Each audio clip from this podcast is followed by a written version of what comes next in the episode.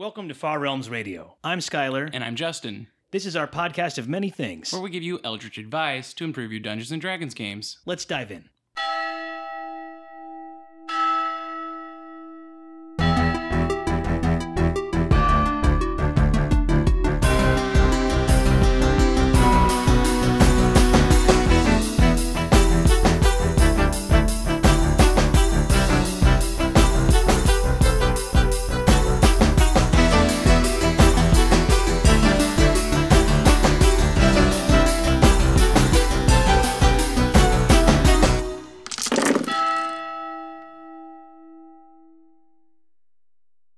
Welcome to Far Realms Radio. Today's episode covers the role of dice in our game.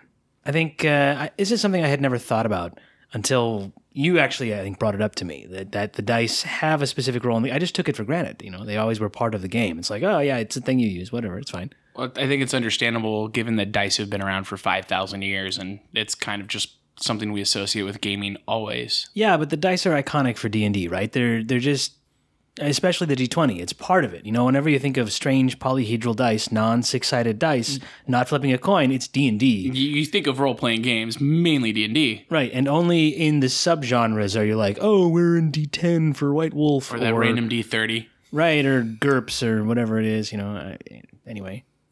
But yeah, do you remember when you first saw the uh, the dice of D&D and what that was like? Yeah, I didn't understand it. In, I, my friend invited me over to his basement, and we were gonna try this game, and I didn't know what it was. And I he had, bro- broke out these ugly-looking old original dice. They were the solid colored, like yellow, orange, green, black, red, white.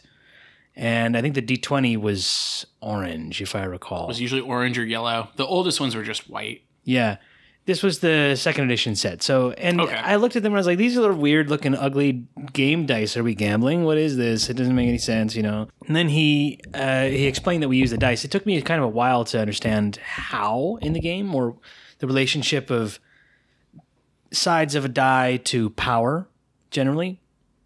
Well, yeah, you've never seen those that many sides before. No, and really talking to you, I'm, I'm uh, now just realizing maybe that there's a relationship to uh, agency in the sides of the dice, which is why the 20, you know, is like the biggest of the ones you get. And it's the one that represents personal agency, not just how good your weapon does. It also fits spell. nicely into 100 into like 5% increments. Yeah, easy math. So I don't know. It it, it didn't captivate me at first, and uh, it wasn't until we've been playing for a while that I started to develop superstition around dice. As we all do. You know, like I had to get your own set, I guess, at some point. So how do you pick it? That's that's really the first question. Is and maybe this is a good question for you. When you picked your first set of dice, what what what made the influence? Why did you pick it? Oh, man. What do they look for the first set of dice. I probably bought a bunch of dice off the bat at a gaming store. They were all, you know, plastic polyurethane. I definitely got like cool colors, like combo colors, like black and the red. combos. And, Oh, yeah, I was a teenage boy, so you know anything black and red and cool. um, but I eventually went on. I kind of got obsessed with dice collecting, and I had everything from you know the D100 to the little crystal shaped variant dice that I got because I hated rolling D4s. Oh yeah. and I yeah, ended up getting yeah. a whole set of those, and they're like the crystalline shaped ones, which are kind of interesting. You roll, you literally roll them. gem dice. You toss Uh, them. kinda, but yeah, I, I very much see for me the dice were like, oh, cool, and I immediately jumped onto that because for me it was like a little bit of we all do this a form of personal expression of our character. Like this dice like matches the character, yeah, that was exactly what it was for me. Like, how do you find a dice that that your dice. feel like they match the character slash me, which it's you know nascent teenage boyhood, but anyway. But yeah, I really latched onto the dice right away. I was like, wow, we got way more dice than other games. This is awesome. And so I was big on those. But I think the uh, we should talk about the specific dice and go through them real quick. Um, so the D4 is a tetrahedron. They're all polyhedrals. That's what that one's called. Um, you'll usually see it like pyramid shaped or sometimes in that like crystalline shape. also known as a caltrop. Caltrop, yeah, exactly. Uh, you have the D6, which is probably the most widely recognized dice around the world these days. The D6, it is a cube. Um, you have the D8, was an octahedron. Fun trivia about the D6. The the D6s that they use in gambling halls are actually to precision spec. They're handmade. they also have to be like certain weights in certain ways, Yep. and if they're able to you're able to prove that they're not, then it's illegal. There's like regulation around this stuff. Yeah, they're actually usually um, designated by the square versus the round corner on those type of dice that you see. And a lot of the ones apparently for casinos are actually some of them are handmade to be like precise. interesting. Um, though when you look at other forms of dice and production, a lot of the time machinery is now more accurate. Uh, like if you're actually trying to get like a super super random d20, getting one that's machine made precisely out of something like aluminum is probably your best bet. yeah, I mean, it's really about the weight and how consistent you can get it. You can get it pretty good today. I think random dice. It's not uh, Chessex. It's Level Up has the best ones that Level I've Up seen. Mains. There's one. There's one that that focuses a lot on the precision of their dice and the randomness of I their dice. Level Up's definitely one of them that does that. Um, but anyway, you got those. The D10, the pentagonal trapezohedron, was actually the last dice to join the group, or the last die, excuse me. Dice being plural, die being singular. We'll probably mess that up a lot of times though on this this episode. So apologies in advance. Um, then we have the D12, which is probably the most fun to say, the dodecahedron. This is the one that I remember making the connection as a nascent teen- teenage boy between geometry class and all of these stupid Greek Mm-hmm. names that I had to learn for stuff, and then the dice. And I was like, oh, oh yeah, I did learn about this. This is called a dodecahedron. I've never seen. Oh, nifty! And I felt like I was I remember both smart and dumb at the going back to my gaming group and being like, you know what this is called, guys? It's not a D12, it's a dodecahedron.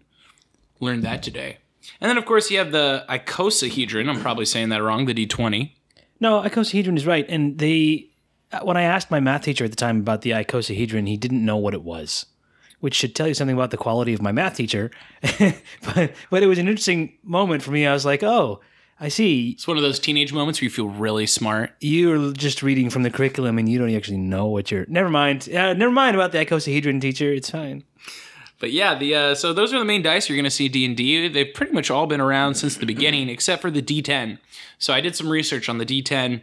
Um, the D10 was added in 1980. Actually, I think officially at a convention. Um, was where you first they first officially introduced the D10. Uh, before that, you did percentage rolls in different ways uh, using a D20 right? The first patent though for the D10, I was trying to find out where, you know, where the D10 come from, the oldest one because it's technically different in terms of the geometry than a lot of the other shapes and we'll get into that later. Um, but the oldest patent I was able to find was from 1906, a US patent. And it was for an unknown gaming apparatus and it's kind of fascinating because like you can actually download the patent and look at it and there it is. It's a D10, Right. but I don't know what they used it for. Clearly, White Wolf would love us to say their game way back then. but Right. we know it's not true. Not true. Uh, the first U.S. patent for D20, like in comparison, was for 1925. Um, but the D20, we have you know D20s from ancient Egypt that are thousands of years old. That was just the first U.S. patent. Uh, but you see these because this is important because it shows you why it was difficult for Gary Gygax and them to get these dice when they first started. Interesting.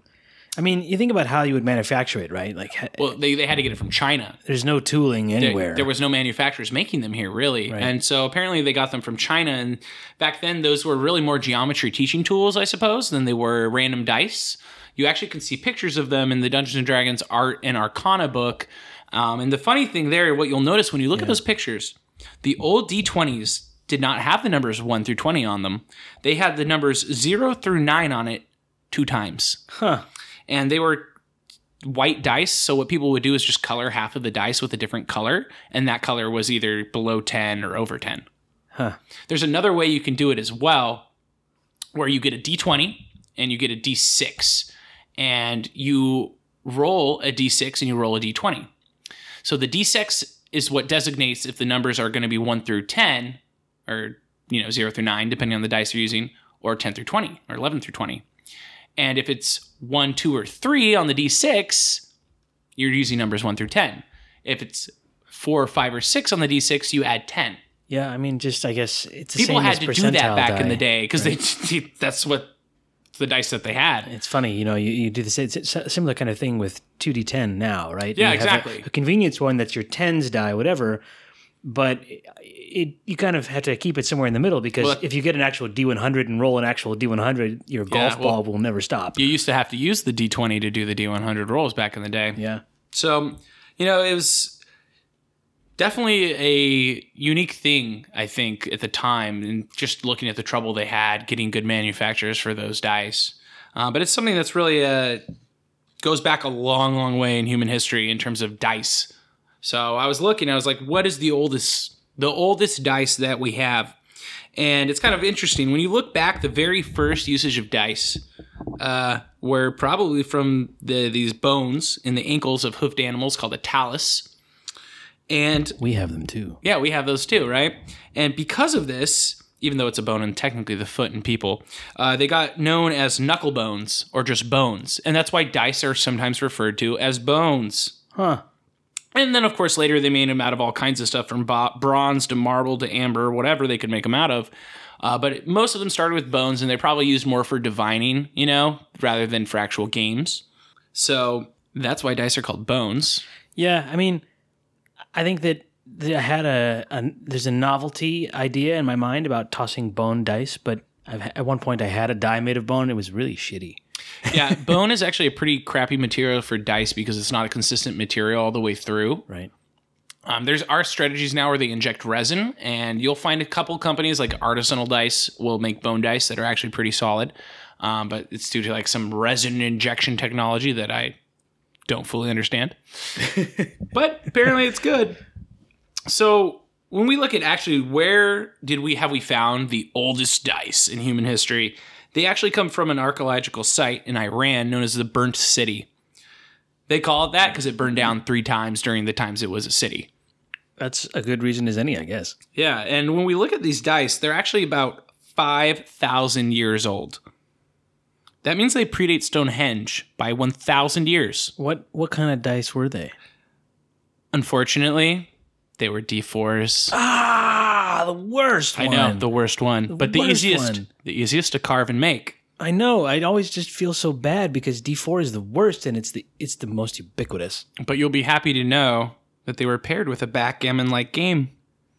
So I play backgammon, and I think it's fascinating to hear that it goes way, way, way back because I learned it from the the British style, which has opinions about the game.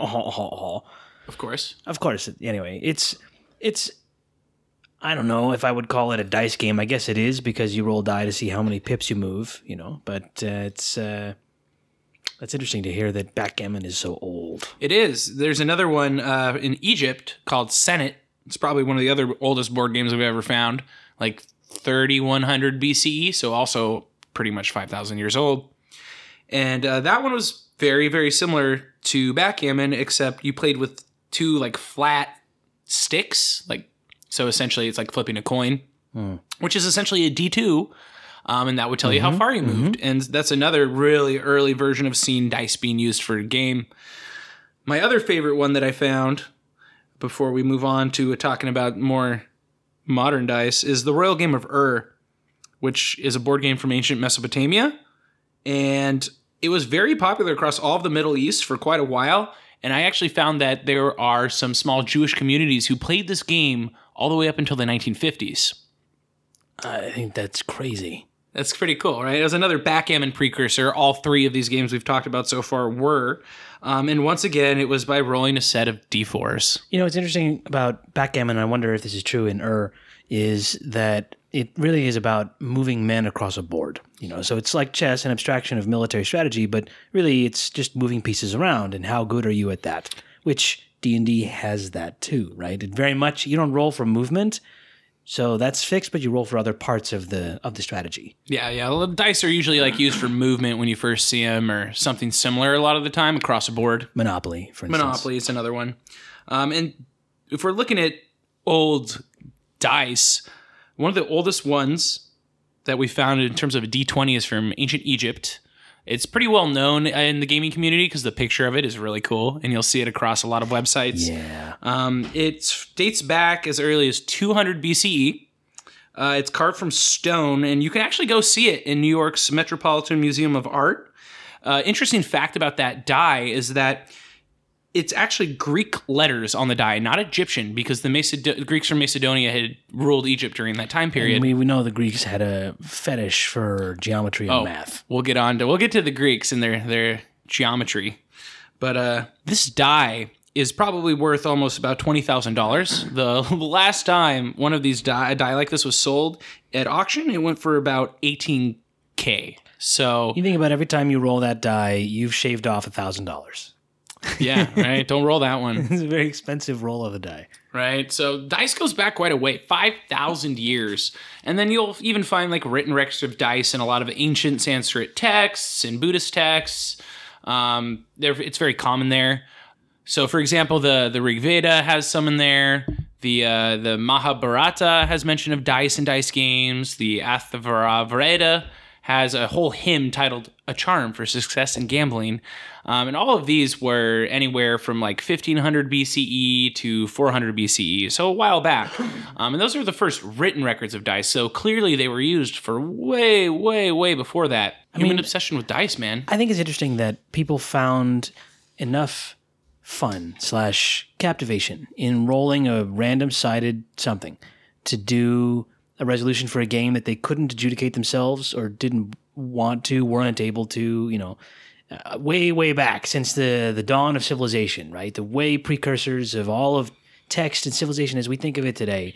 And they were like, hey, you know what would be fun? Let's toss some random things on the ground and see how they look and then they would do that and then they would use that to play games as opposed to you know chess fixed strategy right where you have all the pieces on the board they're just like yeah let's just toss some random things out there man this is gonna be great oh yeah Well- look look you rolled two of them face up People love gambling. Yeah, That's a big part of it. know. I, was really surprised when I was looking back at these uh, early written records of dice. The Vedic people throughout of all of India loved gambling. They loved this shit. Um, one of the uh, in the Rig Veda, which is one of the older uh, Sanskrit texts, they have a hymn in there. Um, it's one of the few ones that's not directly religious, and it's called the Gamester's Lament or Gambler's Lament. Though I prefer Gamesters because it's more relevant to what we're talking about.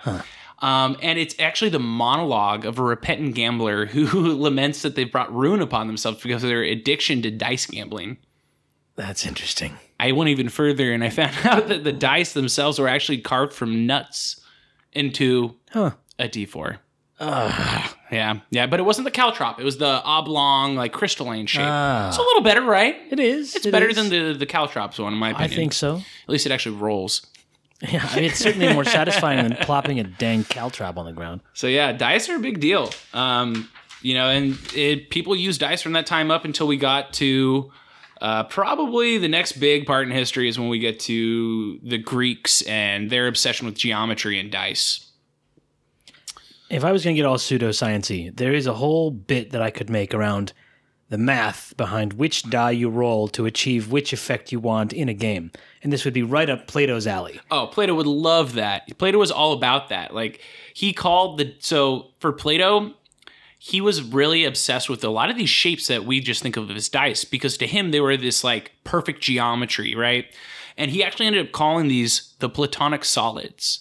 So a platonic solid is a regular convex polyhedron. Uh, it's constructed by having congruent, which means it's identical in shape and size, regular, all the angles equal and all the sides equal, polygonal faces, right? So essentially it's an equilateral shape with the same numbers of faces meeting at each vertex. Basically, you can take the face of this and you can touch all the faces to another one, and you do that enough times and you have your shape. Yeah, pretty much, right? So you have you can unfold it or roll it up essentially, right, Right. with that shape. Right. Um, and so five solids, which we use, the D4, the D6, the D8, the D12, and the D20, Plato was like, these shapes are the shit. There's nothing else like these shapes. They're perfect. I'm calling them the platonic solids.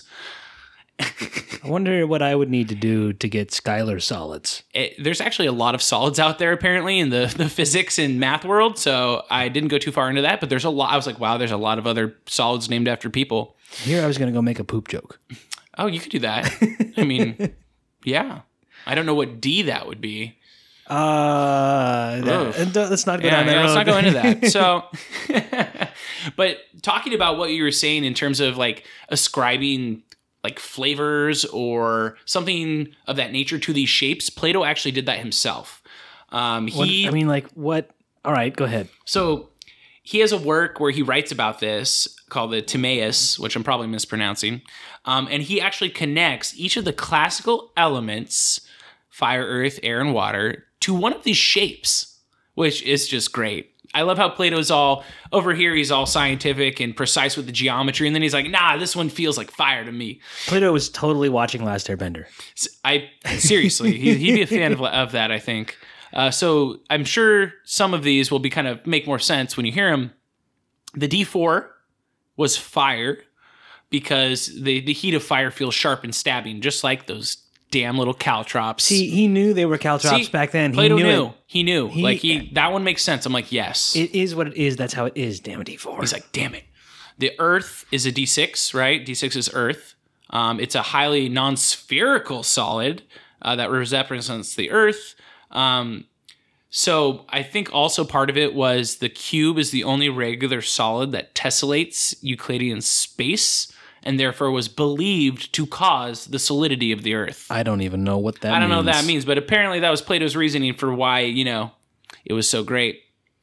Um, it also didn't flow, you know, it, it rolled and rocked a little bit more.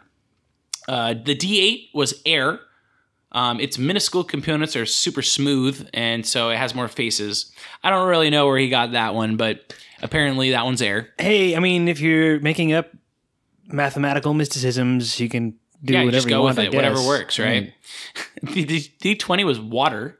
Um, because it flows out of one's hand, like it's made of tiny, you know, like water flows out of your hand, right? It We're rolls. stretching here, Plato. We're stretching here. Yeah, right. He's he's it's a little poetic ju- licensing there.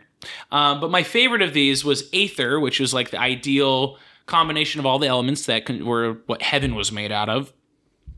Was the D12? Oh, the D12. The D12, the poor, misused, not often enough used, missing D. Turns out it's all of our dice. it's like the most perfect one. That poor D12. So essentially, barbarians have got it right. Uh, I The mean, very the very barbarians that Plato talked shit on and all of Greece talked shit on were the only ones who saw how great the D12 really was. I guess, I guess Conan is what's what, you know? I, I, I guess that's some poetic justice there. Yeah. little irony. and so that was a big deal in terms of solidifying kind of the, the geometry of dice and these shapes. And you'll notice we didn't mention the D10 because it's technically not a platonic solid, and that's why you see it come in later. Sad D10. Poor D10, very useful, Technically, right, not a platonic solid, has a weird shape that's not, you can't fold it. right? So yeah, the Greeks and they got all their their dice philosophy and that built a good foundation for like math moving forward and eventually people mathematically proved a lot of the things Plato was talking about. Probably not the the elements and aether part though. I wish. If they had proved Aether, my steampunk fantasy would be real. Oh, I'd be out there like like earth bending right now. yeah. That's definitely my favorite uh, element of the bending from Last Airbender. Why? It's just the coolest one. The earth bending? is Yeah, I like the one? earth bending. Yeah, yeah, we'll have to talk about this at some point. Yeah, Yeah. yeah, I'm I'm definitely in the airbending camp. Maybe fire. I didn't think I'd like earthbending the most either.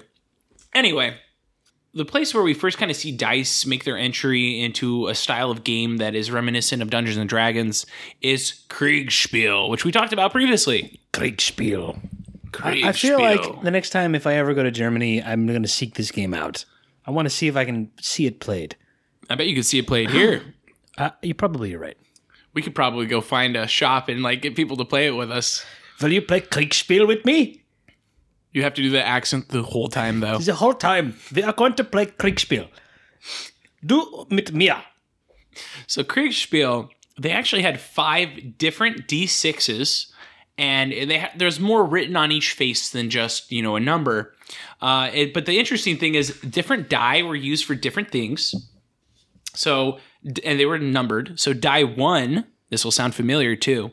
This is where this uh, concept first came from. Was used to determine ranged damage, as well as hand-to-hand combat results and things like setting a village on fire. So damage. the first die was used for damage. Damage, all the Right? damage, anything from shooting somebody to punching but them to burning The funny them. thing is, die two was used to determine range damage by skirmishers firing from cover, and hand-to-hand combat results when the odds were three to two. Now this doesn't this this doesn't make any sense. Yeah, now we're devolving. This is why people needed help to play Kriegspiel.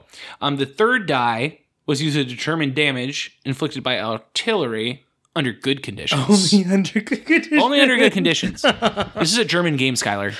You will have the damage die. It is a better one, but only under good conditions and only for your artillery. This is us. And the best part is die number four is hand in hand combat again, but when the odds are three to one. Until so when you are very, very against the enemy and you are three to one, you use this other die. I don't I think that you are making the game harder than it needs to be. Halt your mouth. don't worry because die five is artillery under bad conditions. Oh my and God. hand to hand combat when the odds are four to one. I mean, if the odds are four to one, I think you're kind of fucked. So I think really what we're seeing here is that they have a stacked ranking of the dice, and the lower the one uh, of the one through five is, the better it is for the player using it. Essentially, you want to be using that first dice if you can. Right, and as the, die. as the die goes as the die goes higher, then it gets harder and harder, and the odds are more stacked against you. So, in, as opposed to like we'd see in D and D today, where we have modifiers we add to our characters, where we you know pluses and minuses and so on. Here they just change dice. yeah, they just had the dice, right? So the dice oftentimes, like switching dice was like getting that modifier essentially. Hmm. And they they did extra math, and I'm sure sometimes you know the tables they used or whatever they might have modifiers added to those rolls. I'm not familiar with the rules 100 percent because they're insanely complicated, and I've never played Kriegspiel. Kriegspiel. Kriegspiel. Anyways, that's kind of the history of dice. Then we kind of see dice in war games from that point up until the modern era. Maybe not the funny sided ones we're so familiar with, but that's really where the, the tradition of dice in a war game began. Well, what do you think that the die serve in those games, right? Like you could just play a game and maybe we can talk a little bit about the, the difference in types of games, right? There's games that you have dice and games that you don't, like Go or chess or checkers. Uh, the dice obviously bring in some element of randomness or pseudo randomness, depending upon the quality of the die. But why? You know, not just gambling, but it, or is it? Do you think actually for D and D just gambling? Is it that the dice rolling for us in our game makes it it scratches that gambling itch? I mean, I think you can always argue that something like that's random can be connected to gambling in some way. Uh, if there's a risk reward paradigm, definitely. But I think most of the time, what we're trying to do with the dice is that they're a random number generator, clearly, hopefully, to represent that represent the randomness or probability of the universe. Like thing, there's always going to be things in life that you don't know that may happen, and I think a lot of the time the dice are meant to represent that. Yeah, I mean, is it random or is it just laziness? And and here's why I asked this question. There's the I want to resolve something that I don't want to think through all the details of how it's going to come out. Like how where do I strike this guy's armor? And how strong am I? And how much stamina do I have? And what's my footing like? And is my armor chafing? And is the weather fair? And did that girl kiss me? And blah blah blah. Versus the truly random random things. And why I bring this up is uh, there's evidence in science of these things called cosmic bit flips, cosmic rays, right? You know, some electromagnetic system like your phone or a computer gets hit, which is it's an EM field. It's, all of the memory is stored as electric state. Gets hit from something truly random, like really out there in the cosmos, some wave. Let's call it a, a neutrino or an electron or a proton or something goes bam and changes a, a, a bit from zero to one and the state changes, you know, and it's it's as random as you could ask for, right? We can't possibly predict when one of those things is going to come streaking through and gum up our electronics. But most of the time in dice, we're not using it for that, right? The dice actually don't reflect that kind of randomness. They don't really reflect the possibility for some truly random thing to happen. It's more a variance in our game. It's like a, a range of these possible outcomes, this narrow range of successes and failures which one are you going to get? And we kind of randomize of that set. Yeah, I think it's context specific in that regard, right? It's not truly random. Um, I don't think it would be very fun if they were truly random. Right. I mean, and this is sort of to the point of, I don't want to sound tribal here, but maybe for a little bit, why D&D is a more popular game than, let's say, GURPS, which is more random, has more flexibility for all these kinds of crazy things that happen, because it has that, I don't want to quite call it guardrails, but it's got some more structure to it. It's got some more intent behind where the randomness can be applied. Definitely. I think randomness, we're, we'll talk about this more later, I'm sure, but randomness, you got to have some aspect of control in there somewhere. Otherwise, it's not very fun. You don't feel like you have any agency, right? I think the other thing that's important to distinguish is that randomness is different than fate. A lot of people like to talk about Lady Fate or Lady Luck and like the fate of the dice, but the thing is, fate is inherently not random. Random by definition, it's predetermined right? Most of the times, most I'm sure you'll see people with a different definition of fate, but most of the time, fate by definition is something that is predetermined. Yeah, I mean destiny, right? This was this was destined to happen. It's fate. It's- Exactly. it And- must be. But a die is truly should ideally be truly random. But like you were saying, randomness is only fun if players feel like they have some control over it, right? Like it's no fun if it's a game like if you're just rolling dice and moving around a board and there's no real choices you're making, you, it's not very fun because eh, you're not you have no agency. Like essentially you, the the randomness needs to be initially driven by choice or it needs there needs to be some way to react to affect the outcome of that randomness. I think that this is a sliding scale. I think that the amount of randomness in a game is player to player. And I think that this is why you see different kinds of games. You know, I think from, let's say, a simple dice game like Cannonball, where you just explode your dice and it's basically no agency except for tossing the die itself. Craps is like that too. To D&D where you can through strategy or even Pathfinder is more of this. You can through strategy and careful calculation, manipulation, building your character, whatever it is, mitigate a bad roll or even maybe even make it not matter uh, based on strategy. And this is the classic debate, right? How much of a game is player capabilities, tactics, and strategy versus chance, like like poker, like Texas Hold'em, you know, where there's one part strategy and one part just luck. Yeah, I think it's really important to find a balance, especially in a role playing game, because you're playing a role where you want to make meaningful choices that matter and that have consequences based on those choices. You got to find a balance of that randomness and that agency. And usually the DM has most of the control in that regard. Like players have some some ability there to swing it either way as well, but a lot of the time that kind of lies with the DM. But like you were just saying, it lies even more so with the game, right? And how that game is designed. Yeah. So I think when it comes to game design, maybe we should talk about the differences between games that have perfect information for the players and games that don't. But uh, before we do that, I think I might need a refresher. I'm feeling kind of parched. You know, there's a tavern right here. We should stop in and get a drink. It looks a little German. Yeah. Jawohl. Well, let's do it.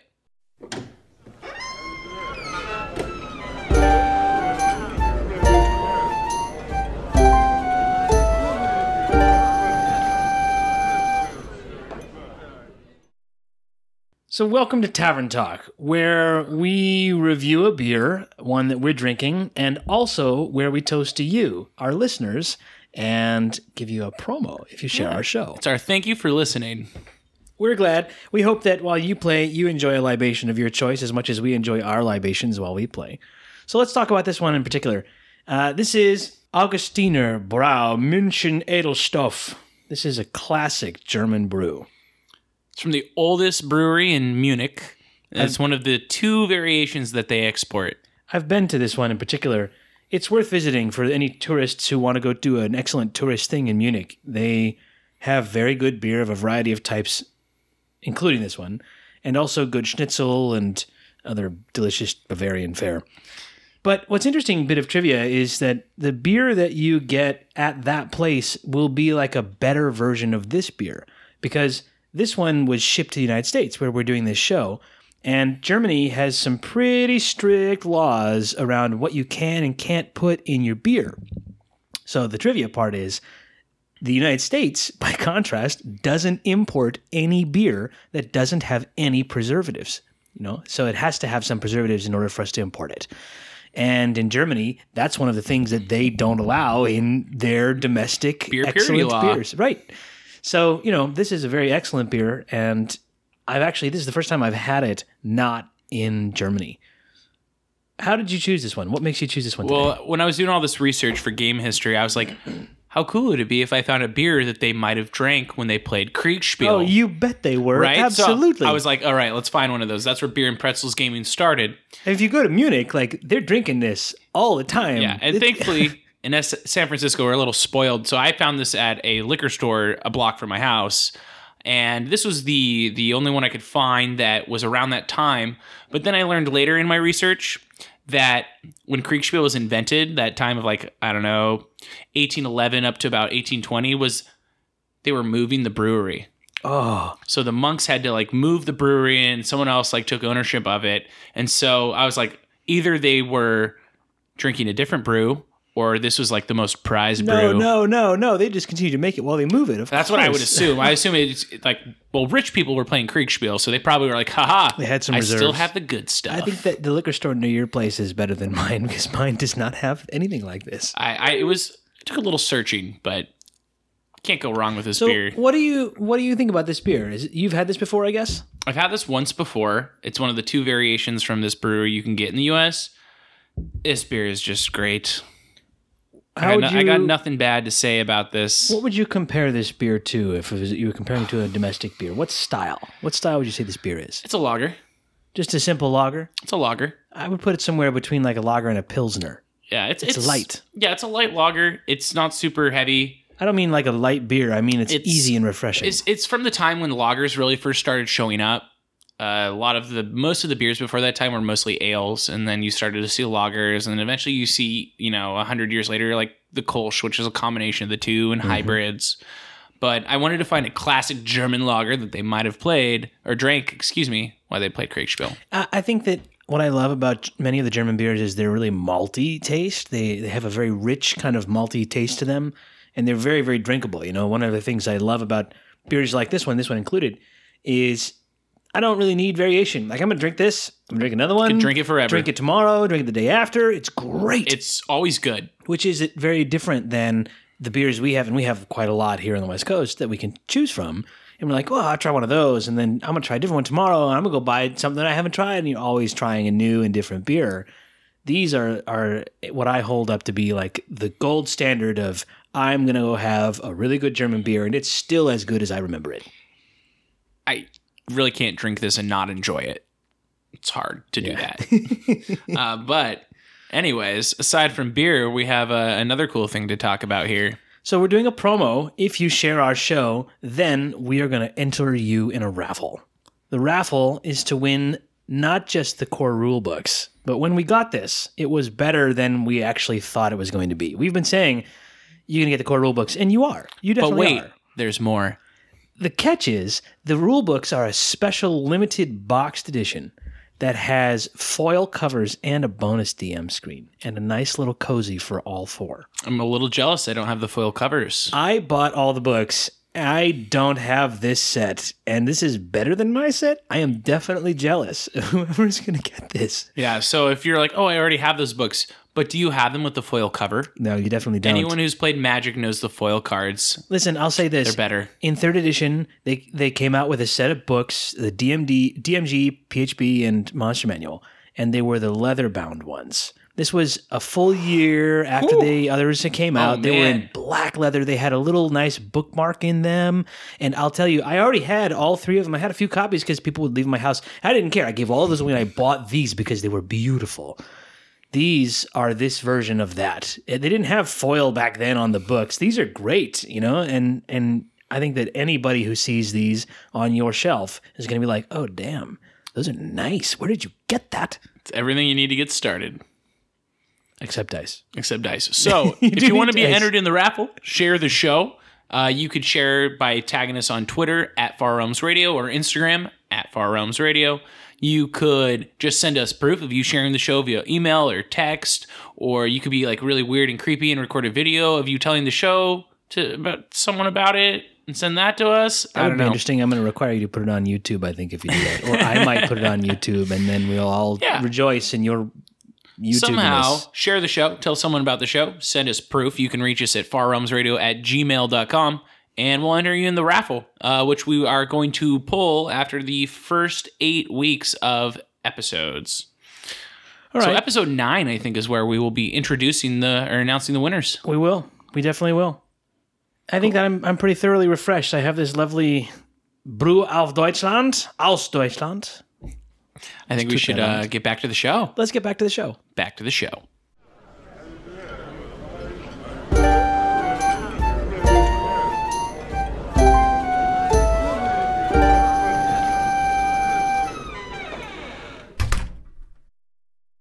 So let's talk about the difference between perfect information games and imperfect information games. So- and we can call like chess or Go or tic tac toe perfect information games. And uh, anything else that has randomness like dice rolling, or sh- card shuffling is an imperfect information game. Yeah, you can get really kind of into the weeds on this, and you'll actually find some arguments in either direction. Uh, but generally, like when we're looking at, we're looking right now at sequential games, which means players take turns. You're not doing everything simultaneously, which totally changes this. Yeah. Um, so in a sequential game, it has perfect information. If each player, when making any decision, is informed of all the events that have previously occurred, um, including whatever the initialization event of the game may have been. So that, for example, would be the starting hand of each player in a card game, or knowing the position of pieces on a board. Generally, chess is considered an example of this of perfect information, as each player can see all of the pieces on the board at all times. Um, another example of this would be tic tac toe, checkers, like you said, go. Um, some people, however, will disagree and argue that chess is not a perfect information game because you don't know what that player is thinking or predicting to do. And that's a different discussion for a different time. Well, but it's interesting you bring that up because backgammon, since we talked about it earlier, it kind of inverts that as a as a reflection of that because it is a dice game. So okay, quote unquote, not perfect knowledge game, but the by the same token, there are a finite number of strategies that each player can do. And so, and you know, based upon where the pieces are on the board Yeah. And the limited number of rolls you can get on the dice, what the next strategy is. You just don't, or Exactly. should be. You just don't know which one's going to come up And next. the thing with that actually is when we, we're talking about known strategies like that, that actually gets into what's called complete information versus incomplete information, which is a whole nother thing. It's actually different than perfect versus imperfect information. Um, so if we're looking at a game like just to clarify, like poker or bridge, where you don't know the other player's cards, that's imperfect information.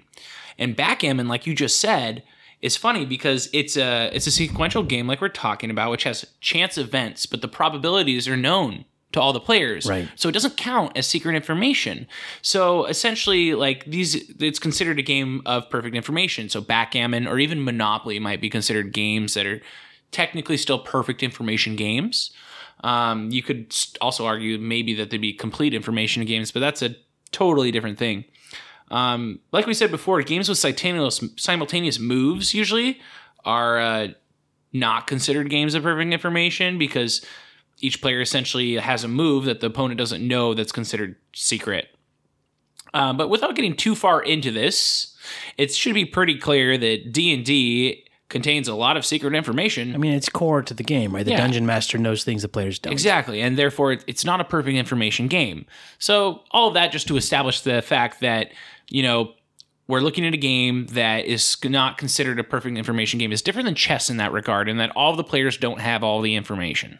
I mean, there are a lot of other ways. Of course, it's different from chess, but structurally too, I would say that one key thing to focus on is yes, there's imperfect information, and also it's not adversarial, whereas chess is, It's a great point. or checkers, or backgammon, or Go. You know, any of these other quote unquote. Well, well, if you have really bad players, it can be. oh man, But one of the things that I know that I noticed as a kid that you probably also noticed is that games with perfect information have less surprises and less tension. Now, if they're more complicated like chess, they will still have surprises and tension just because the mathematical probabilities are so vast. well, or But- if there's a surprise, you know clearly that one player is is probably better than the other. Exactly. And now, if we're considering both players are perfect players and know every strategy, their brain's a supercomputer, then it's a perfect information game. Right, and then it's just a matter of who can act fast enough within the time limits of chess. Hence, why they added time limits. to That's why there's time limits, exactly for that reason. Uh, but when we look at something like tic tac toe, it's boring because the outcome's always clear as long as each player kind of knows how to win. Like it's the same. Candyland. It's you're just it. You're not making any decisions. You're rolling dice and drawing cards. It's those type of things. You know, they have less surprises and less tension. And that can be a bad thing. Like I personally never really enjoyed games like Monopoly or Tic Tac Toe because there's just too much RNG. I don't feel like my choices matter. Monopoly is the worst, not just because there's RNG, but because the game is set up to punish you. There's that too. Welcome to capitalism, my friends. Welcome to capitalism. Uh, but the important thing, like intention, is something that we talk about a lot in Dungeons and Dragons. It's kind of the the emotional response of not knowing what is going to happen. Is there another way you would define tension? I think, I mean, fear. Tension is fear. Is it always fear though? I, I think so. I think Could that it be excitement? I think that is it that there- is, is it fear. I think excitement is fear. Is it inherently fear because there's a risk reward ratio? I think that the, it's the same thing. Fear and, of the and, and why I say it's the same thing is because even excitement is fear that you might or might not get what you want. And good point. you know, like you're excited because you might. And you you're maybe tense because you don't want to let Because you yourself be really excited because you don't want to jinx it or you, you might yeah you might not you might be a letdown you know you're afraid of the letdown you know so I think really tension is about fear and if we're going to get deep here for a moment, you know, it's really in that case about the unknown. And this is what happens in games. Like I'm, it's tense. I don't know. I might win if I roll something, something. Sometimes we roll it and it works and we get it and we we win and sometimes we don't. And human beings, being pattern matching machines, uh, are good at assigning meaning to random numbers. But in D&D it's not straight up random because there is agency behind it. There's a DM and there are other players, all of whom have influence on whatever the random thing is that you're going to roll, right? But all of whom also have their own secret agendas that you're riffing off of or working against or working with. There's a lot of information to play with. Right. There's a lot of unknowns, you know. So I don't know. I think that the tension comes out of, eh, to answer your question from that perspective, the fear, the fear of that that desire to get what we want and those other forces that might prevent us from doing it because it might be a not enough resource b bad dice c our own Bad some- dice, always a possibility. bad dice it's just bad dice you know ah, blame the bad dice nobody's ever lost money off of bad dice said nobody ever totally not a thing. Yeah, I, and we've both played games without tension in Dungeons and Dragons.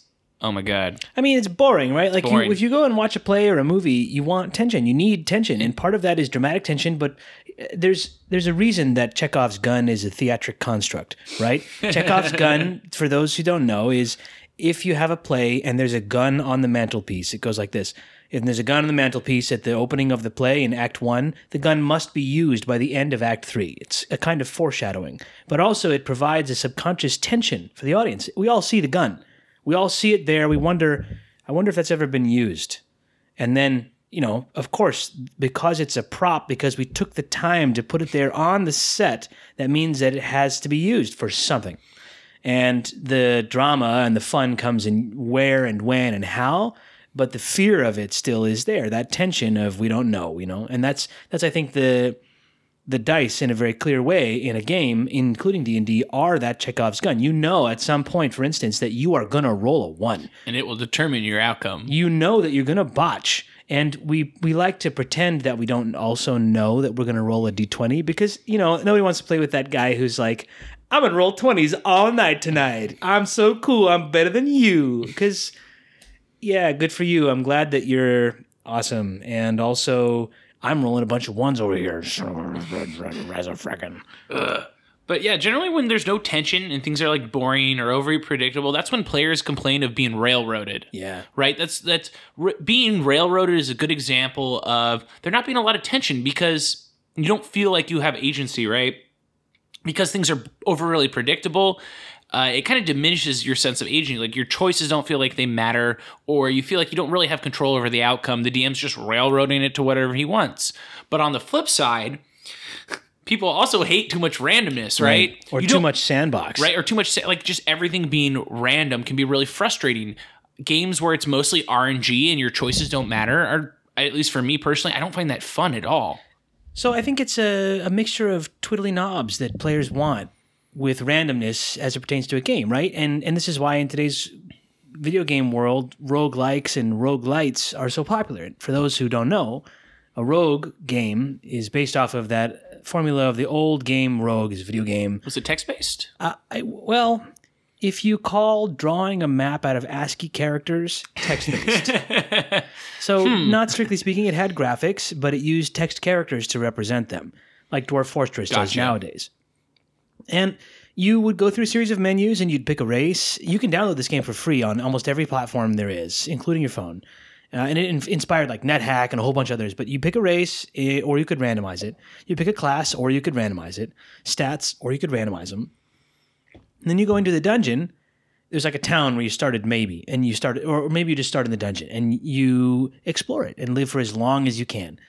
And you it has a random number generator, just very much like D and D. It came about after D and D, you know, but but this this level of randomness is is attractive in a lot of cases, right? You want to like, I'm going to see what character I have. Let's run it through here, and then however long it gets, and then you die, and then you start over. But that's an example of a game, for instance, that has a high level of randomness, and the dungeon is generated randomly every single time, and the monsters are different in different places, and the treasure is different, and no two games are ever identical.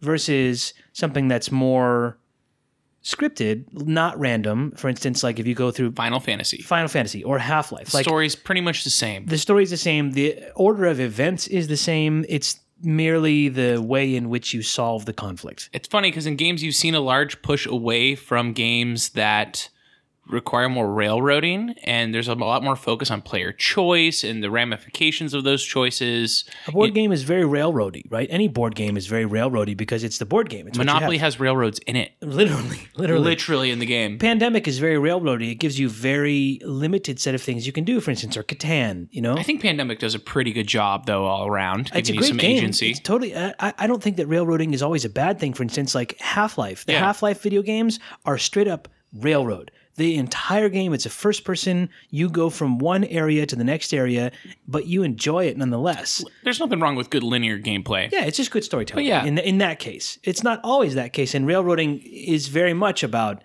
um, I guess, in D and D, doing the kind of thing that your players maybe don't want. They want more agency. They want more randomness, as opposed to, or at least they want more unpredictability, as opposed to knowing what's coming. They don't want to feel like they're just running a set script and their choices don't matter. Yeah, I mean, and that's sort of how the real world is too, right? To to an extent, is it's it's not just straight up random. We have some agency, we like to think, but there's a lot that we don't understand. Yeah, and understanding is an important part of that because when we're looking at how how does like one specifically a GM balance tension in a game, it's really about controlling the flow of information to the players. Yeah, I think the flow of information to the players and also their the the results of their expectations, right? So uh, maybe this is the same thing, but I think that like the flow of information governs how they make decisions, and then the results of their decisions. They have expectations and hopes out of what what they roll, what they attempt to do. Yeah. and being able to adjudicate that as the DM in some way that they will buy is the core of it, right? That's this is that if information asymmetry. That's the verisimilitude right there. Uh, players essentially need information to make good choices, right? They, they need to be able to, like you said, like not only evaluate a situ- situation and come up with like a plan of action that they want to take, but to kind of like determine what what might those consequences be of that action, what might these outcomes be, and if that world is kind of internally consistent, they can make estimations or guesses as to like what may occur. Um, and so they need enough information to make good choices, but not so much information that they feel like they're not making a choice. I think this is a deeply human quality. And why I say it like that is when I took motorcycle course, they taught us one particular acronym. It's called SEE. It stood for search, evaluate, and execute. And it's always based upon managing what I'm going to do based on the information I have. And this is the same thing I think that we do in life generally. You know, we don't ever know the whole picture, right? This ne- life is not a perfect information game, period. But that's very true. what we do in this game, in this particular game, gives us maybe a little bit more control than we do have in our real lives, in our normal lives, in our day to day. We have magic powers, we have heroic abilities, we have superhuman strength, intelligence, and charisma, all that stuff. Yeah, I think it's just like real life in that people are excited by not knowing what is going to happen. But conversely, they also derive satisfaction from feeling like they're in control, which is like a funny catch 22. It's, it's that's why it's hard to find a good balance here because if you go too far in either direction, you either ruin the agency or you make things boring. Like, you no one wants the movie spoiled before they go and watch Yeah, it, right? It's the surprise. because we, we it's, like it's- the surprise. The surprise is what creates the tension. You don't know what's going to happen. So here's a question that I have. This is just a fun thing that maybe one day I'll get to answer. I've been told that there's no way in Japanese to express pleasant surprise or even surprise that isn't unpleasant. That the only way that they can talk and that the language, the way the language works, is the only way to uh, describe a surprise has some connotation of displeasure around it. So that's interesting.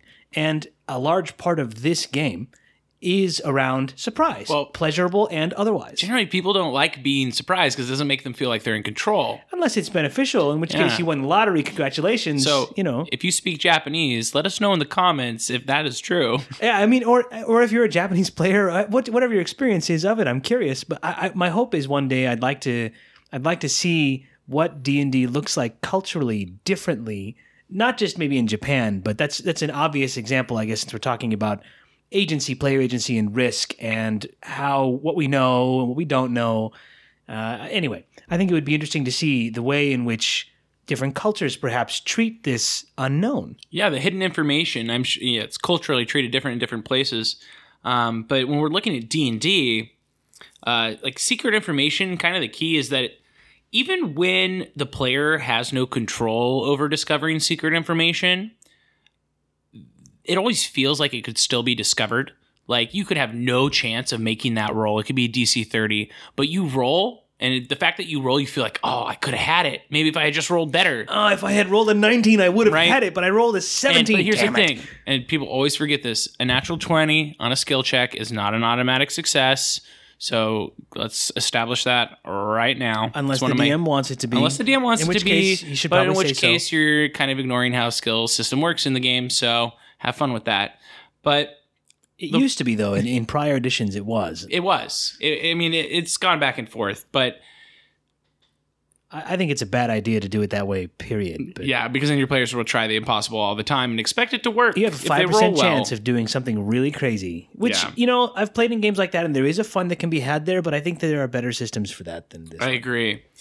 Uh, I think the tricky part of this is, you know, we know that people feel too much randomness just feels like bullshit, like you're getting screwed over. But not enough randomness makes it feel like everything is scripted. You have no agency. And this can be it, for a player. They're going to have a better perspective on this balance because they're playing in the game. The challenge for the DM is that you really don't have hidden information. You know everything. So it's a different perspective for the DM versus the player.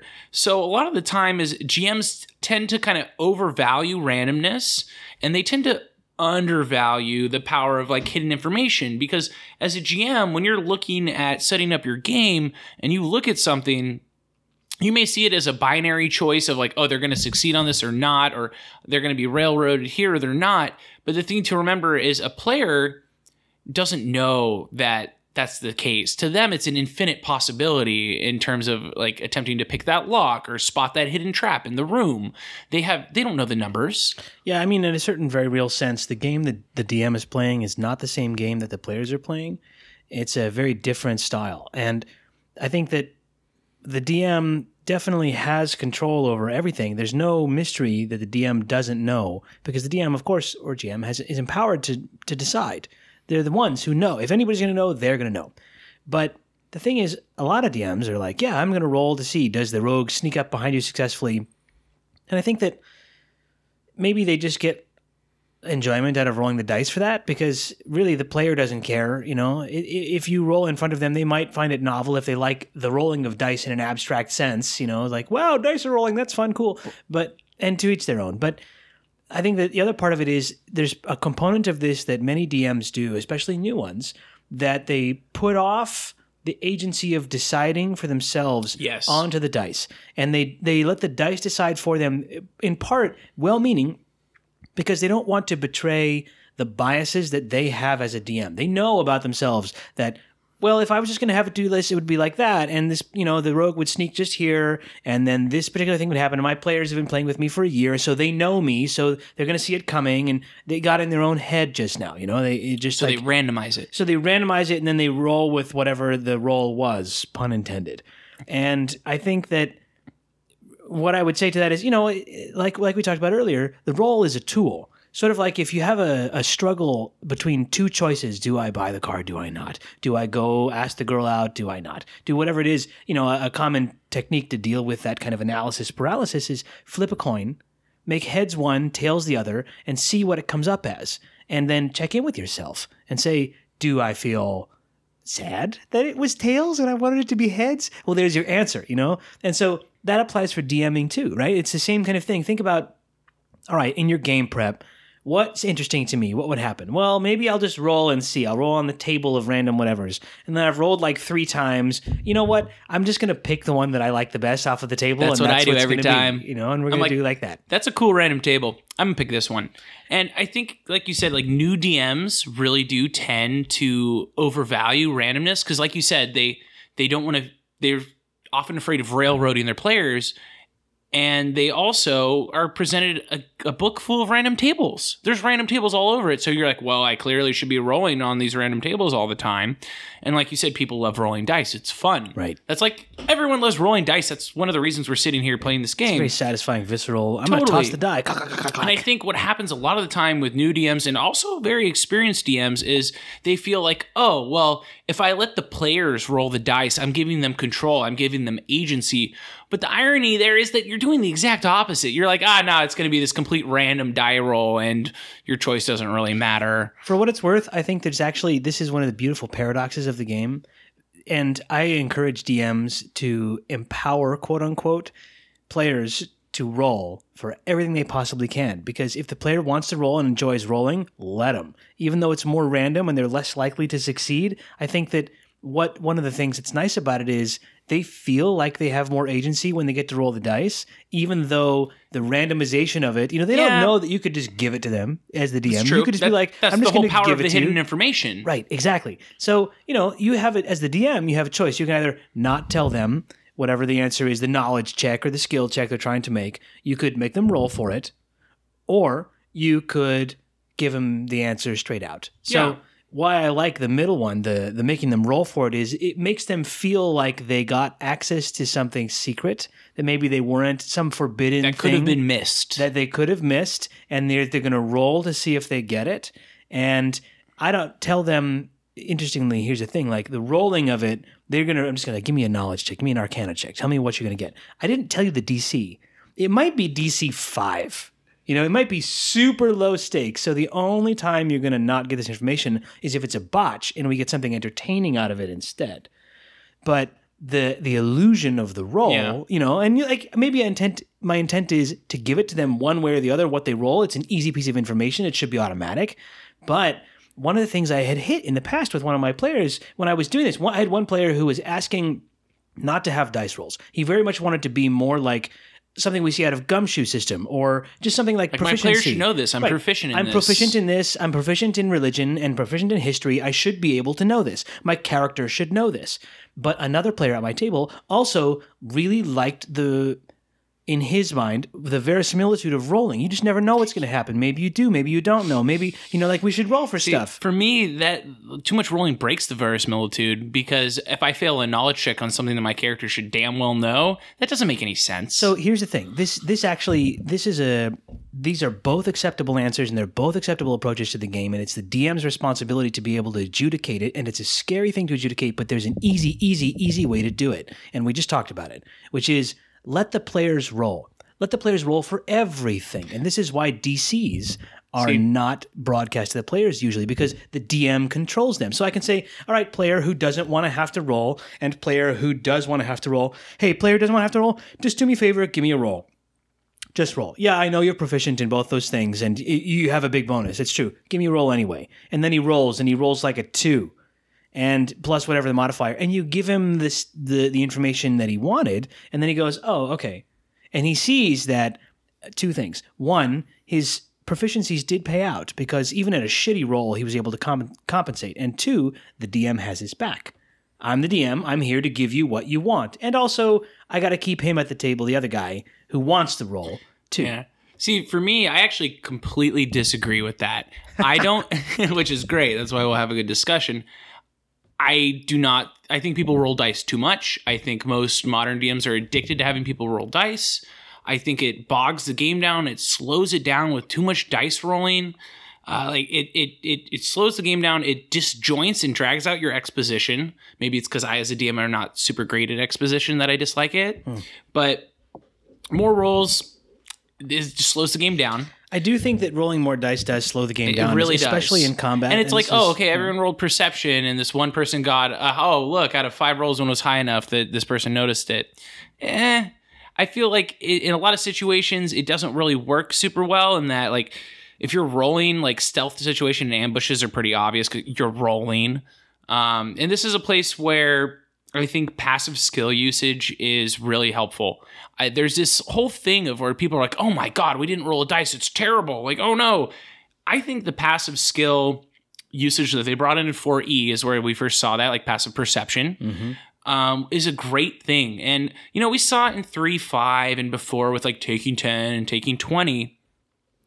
But I think one of the best things about using passive skills in addition to active skills, right? You really have to determine is this an active thing I'm doing with this skill? Like if it's religion, like knowledge would be a passive thing. You know it or you don't. You can't think harder to remember it. Whereas performing a religious ritual properly, that's active religion, right? Well, yeah, but I mean, so as, as a, as a game mechanic, I think passive skills are good and active skills are good too. And the same is true, you could say, of attack bonuses or ability checks or any kind of whatever you want. From a die perspective, you're taking the die out of the game. So, you know, you want to be intentional when you do that. You say, all right, we're not going to roll for this because you don't need to. That sends a message to the players very clearly. Having been on the receiving end of that a number of times, and maybe this is just me, but how that lands with me is, oh, I should have known this.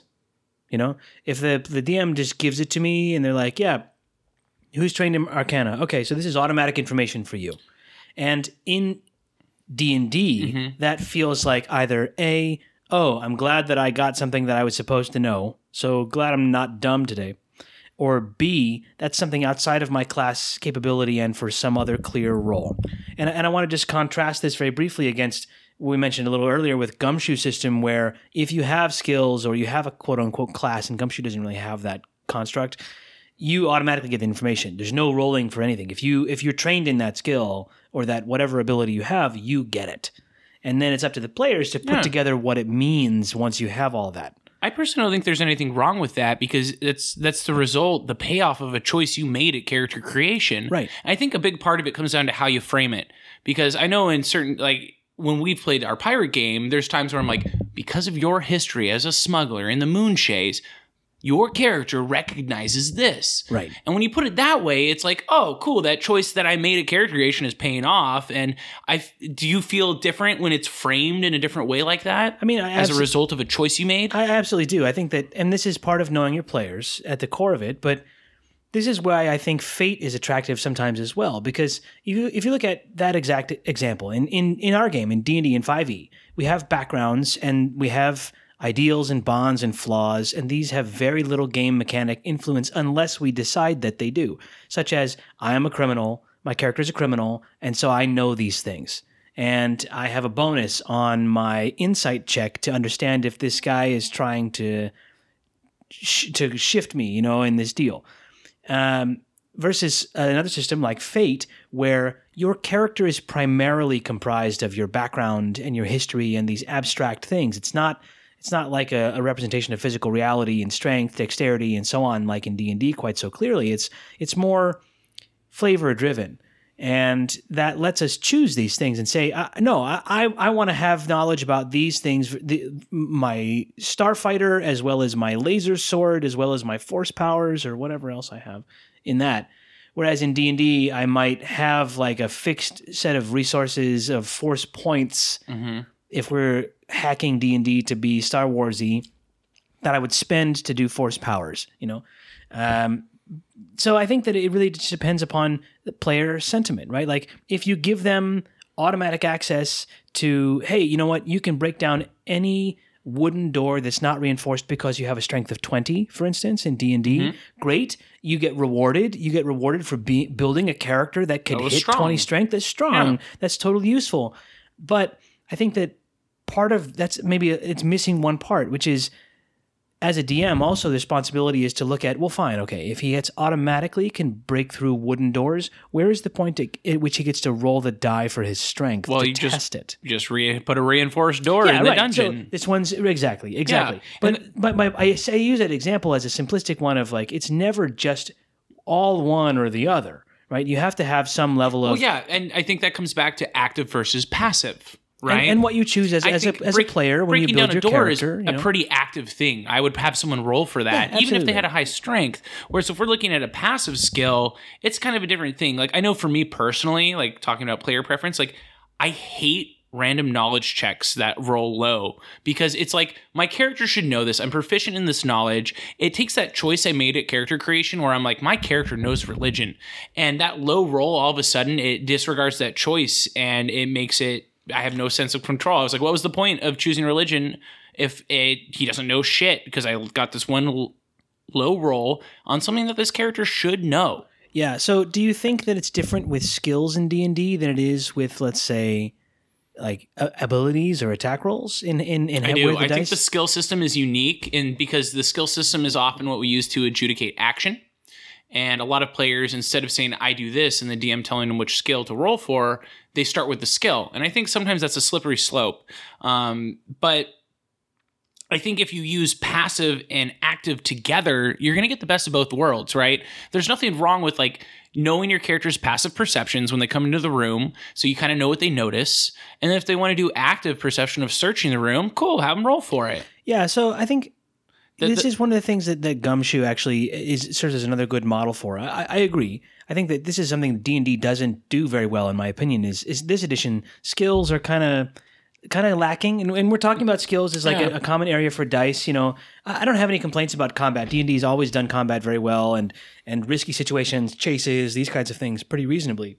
But I think that the thing that that Gumshoe has that I like, and it has both. It's it, all of your knowledge skills, and there are many, many, many knowledge skills in Gumshoe. There's, there's a lot. I really like that part about Gumshoe. Yeah, me too. It, and you can very specialize in customizing all the different ones you want, and it gives you the knowledge from any of those off of the bat. But then there are some general skills, and it includes like sh- shooting, driving, fighting, some other stuff.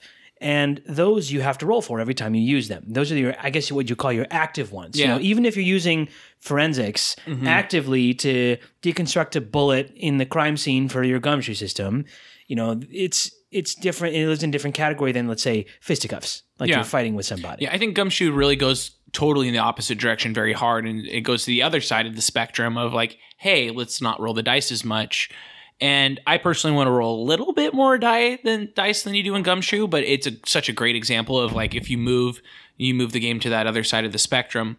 Um, but I think if you use passive with active, you're going to get the best, right? Because you the passive generally sets up your exposition as a DM, or it sets up um, action to the players by offering them information in the form of like warnings or clues or hooks, right? That passive bit hopefully is what gets them to take action to explore it more fully. Hmm. Like they may, as they walk into the room, they may notice something weird about like this carpet, and then they're like, "I want to actively search that carpet because I kind of noticed something was up with it." One of the weird things for me about passive skills is that they tend to be lower than I want them to be. You know, they're always hovering around like maybe the highest one is a 16. You know, Yeah, I think a part of that is that- is these like you, a 16 you can whatever it, you know, which I guess makes sense for like passive, but th- that means you have like a, a an 18 stat in whatever that is. Let's say wisdom for Yeah, and perception. you're at least level plus two or you're three. proficient. You know, so that's and most of the players are like, all right, well, maybe I have some wisdom and maybe I have perception as a class skill, so I have like a plus four. So you have like a, pl- a 14 for your perception, which is not great. Even in 5e with lower DCs, it's not that great. Yeah, but as a DM, you have the power to set up what that means to that player in that situation. And I think as a DM, it makes planning your sessions and the information management a lot easier because you can be like, okay, if they come into this room, so and so will probably notice this because their passive perception is high, and I know what the DC is, and I know what their passive perception is. And I think as you you know you can plan that as like, okay, if so and so notices this, hopefully that'll prompt them to take one of these actions with these other things I have in the room that they can interact with Yeah, I mean, it's, it's interesting to think about how the game has because changed. Because, like I know as a DM you've had the time where you expect that guy to make the knowledge check and he botches it and then you're like, "Oh, well, I guess they're not going to get that really important information out of this book they needed." Well, right. That's why. That's why I. If hate it's a, knowledge if it's a knowledge check of some kind like that, and I need them to know it, I either just give it to them automatically because they're proficient or they read it, you know, and I accelerate that, which can feel kind of like cheating to some players. I mean, kind Or- of, but if your character spent his whole life studying religion, why would he not know it? Well, sure, but maybe you don't have one of those in the party, and you know you don't have one of those in the party, you know nobody studied religion, nobody's good at it, and, you should plan better. Uh, maybe, but you don't, you didn't, and then you you open the book and you read it, and you automatically get this esoteric esoteric information, and it feels very much like you're being hammered on the skull with plot hook. Well, I think that's I think that's railroading, hook. right? Because Well, like right, it's so- poor planning. But then in that situation, you either, I mean, poor planning on on the player's part. more on the DM's part. You know, no one in your party had like was proficient enough in religion to decipher that text. You probably should have put something else. Yeah, maybe. Unless you intended for it to remain hidden. or you're a hairy have to go find a DM cleric. who has not a lot of time to do homebrew and is running from off the shelf, and the shelf assumes you have a party of well balanced whatever. This is a great point. So yeah, if you're running a pre uh, pre-written adventure, you're going to have more issues with this because you're Right. not sitting down and, and essentially designing everything from the ground up for your party. That's a great point. Right. So I mean, exactly. And and so of course, if you have and, and every DM has agency to decide, you know, you could say instead of a history check, it's a religion check or an arcana check or an intelligence check. That's one thing one thing that 5e does really much better. It lets you get kind of pulpily, you know, in a pulpy Yeah. way, closer to understand how you can get the information or pass the lock or whatever you, you need your characters to do better than prior editions where it was very much more segmented. And I'll give you an example. In second edition, elves just by walking within Secret 10 feet of a secret door got a roll to see if they noticed it just by being an elf. Just because you were an elf. I think it was like a 10% chance. Yeah, like it was a 10% flat chance, I'm pretty chance. sure. Yeah. So, you know, like you could be the best rogue in the world and then an elf just walks Oh, by and hey. is like, hey, look, you missed that. Just because you didn't look, you know? You're like, fuck you, elves. God, you guys are so. Mm, So I much- hate you so much. Why are you so much better than everyone? God. Elves. So passive perception, I think, is a good replacement for that. It sort of it, it definitely changes the tone, uh, but I, I think that also it. I guess the gripe that I have around it is that it's harder to build a character around passive skills than it is around active skills. Well, I mean, I, I think you're you should always build your character around active skills. I think the passive skills are just a way for the DM to, you know, speed up the exposition, make it smoother, plan better, and kind of lead you into that action with a clue or a hook or a warning. yeah, I mean uh, that that They makes should they shouldn't replace or eclipse pa- act activity. that makes sense from a from an activity perspective, right? Like I'm, I want to choose active skills, and here's the gripe, and this is probably just a Skylar thing, but as an engineer, I'm like, no, I want to build a character that has very high passive skills, you know, that has a bunch of those, so it's like a sensor, so I can walk into a room and know this and know that, I and know totally agree. Like when I play video games and I'm building a character, I love passive skills. Right, exactly. Because I don't. It's a set and forget. I don't have to worry about Right. it. It's great. I, You I mean, notify me when a surprise arrives. You notify me when a door is there. It's it's like It's- it's oh, very handy. Give me the most information. Well, because it's passive, you as a player, you don't have to worry about it, and you can you focus more on your actions. If you're like, I am now immune to poison, well, shit, you don't have to worry about managing your antidotes. You don't have to worry about taking them with you because Right. you got that sweet passive skill. Right. So you don't you can focus on other actions than those actions. Um, I think if you're gonna use passive skills, you should use them properly. You know, you can use them as binary, proficient or not, is a really good way to do it. Or you can use the 10 plus modifier approach that we see with perception.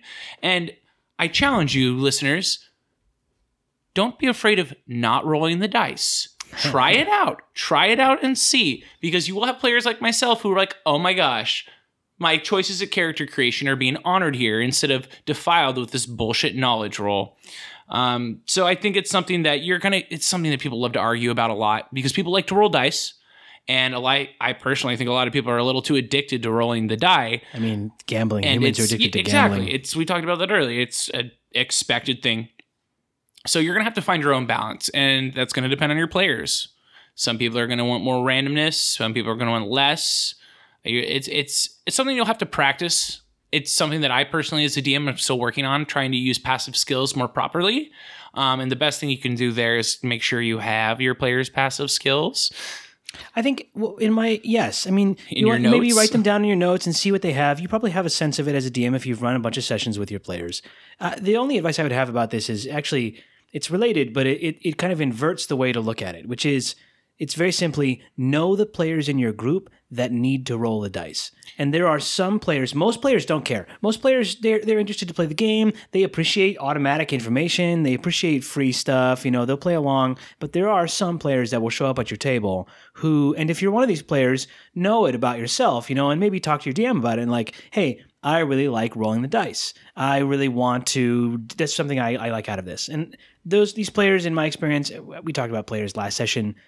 This could be any one of them, you know, uh, and they're not very common. But give it to them. Casual gamers often fit into this. Butt kickers often fit into this, right? Just they want to just like roll it. They want to. They maybe optimized so that they built a character. If they roll a one, they can re-roll. Plus, they also have a big stat. They built you know? that character to roll some dice. Yeah, right. So know who that is at your table. Give them the opportunity to roll. You don't need to have a fiat rule for all players. You can make them Yeah. roll for a knowledge check, and you can give it to the wizard sitting next to them who doesn't want to roll just without any knowledge check. Like it doesn't matter. It's your game. Yeah, I definitely. You want to make sure that you're catering to your players a little bit, but there will be times where you still have to be ready to say no because they're like, "Oh, can I roll this?" And it's like if they have no chance of succeeding, if they're wasting resources Definitely. stupidly, Definitely. they're like you can be like, "No, I just told you everything you saw in the room," or "No, that's not a realistic possibility. Let's move on."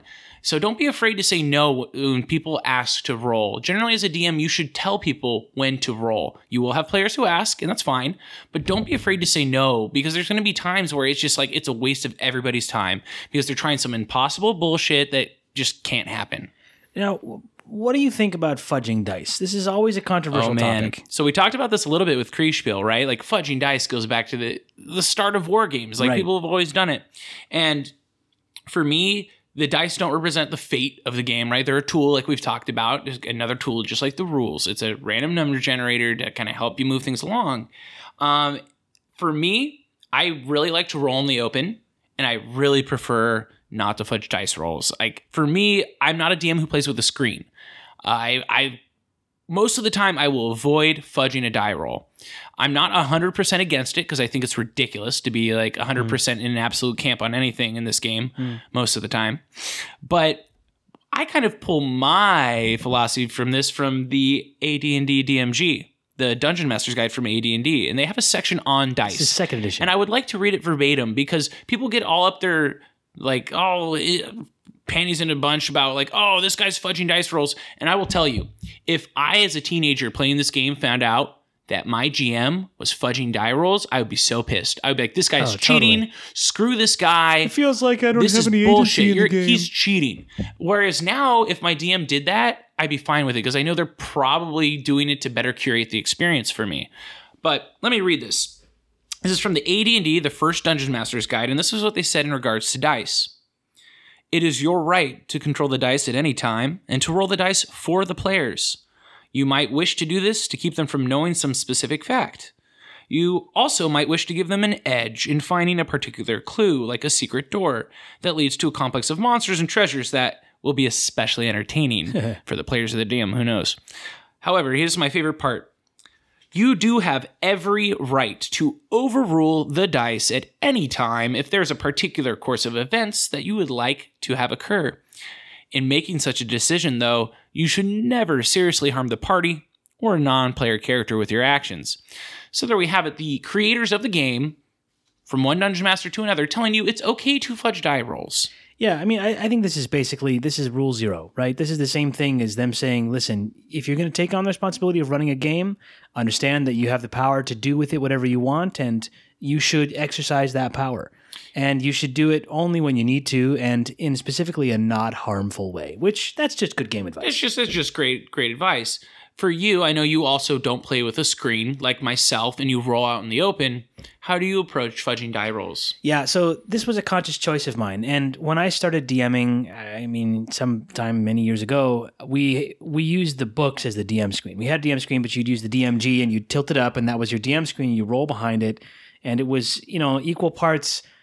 You'd roll the die, and you'd see what would come up, but also your friends would watch how you They'd watch the your die. face. They'd Yeah, watch your, face, and they'd be like, "Oh my god, how many? He's rolling a lot." So you had to like have a poker face, and you didn't want to get shouted down for what you rolled, or anyway. Um, so I kept a DM screen for a long time, and uh, I just rolled mostly behind the, the screen and would narrate what happened in a very classic kind of affair. And then I had one friend of mine who would play in a game of mine, and he would also run a game that I would play in, and he didn't use a DM screen, and at least he didn't use a DM screen that was physical. He used a different kind. It was the first time I had seen this, and, and I, I thought, this is really interesting. He rolled all the time for everything, and a bunch of times for stuff that he didn't talk about. So he, you know, he would just like roll the d20 Oh, that's the worst. periodically right in front of us, you know, and we wouldn't know. And he would be narrating, and the demon rises from the pit and it climbs out of the slimy sides and it brandishes a big sword made of fire. And then he rolls like two d20s and he like waits for a moment. He goes, and then he thinks, you know, and he goes, and then another demon falls out of the sky and you're like you're not sure if they were connected or not and he would just he was always like at various points rolling dice and so you never really knew what he was rolling in per, in pertinence to you like was he rolling for the sometimes it was very clear like he rolls to attack you and he'd roll the die and he had no qualm about rolling in front of everybody and that was new and i was like wow he doesn't he really Doesn't doesn't, use a screen. doesn't give a shit This guy gives no fucks. He's just rolling for a, right. Oh, that guy got a one, and then he would narrate his way out of it, and I was impressed. Uh, but I saw that he, the screen that he used was a smoke screen. You know, he would just roll all kinds of dice all the time, so you never really knew. I You like had that. to trust him in what he was doing, and he also was a pretty good narrator, and he had interesting ideas and complicated characters, so it worked. It totally worked.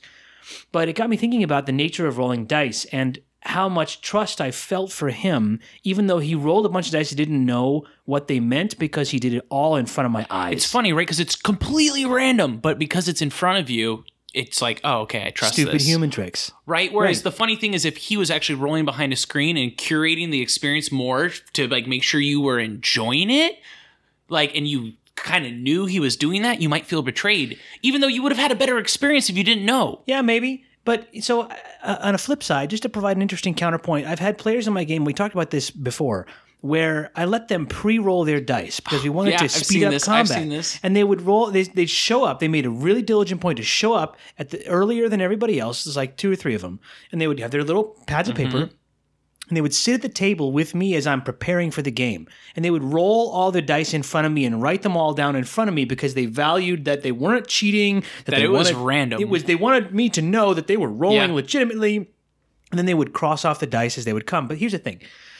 They could look at the numbers they had rolled and they knew what would be coming. so they up. could plan their actions and Right. metagame, like, oh, I'm going to fail this next roll, whatever it might be. And we had like the honor system, so it's like you can't, you know, obviously don't do anything Yeah. stupid like that or that ruins anybody's fun. But ob- there's obviously some metagame, and we're just going to trust you. Uh, But that that does play into it some. Yeah, for me, I've, I've seen DMs do that with perception, particularly where they have their players roll ahead of time. And for me, I don't like that. I think it ruins the tension personally. Like, if I'm going to have you roll, I'm going to tell you to roll. Otherwise, we're not going to worry about it.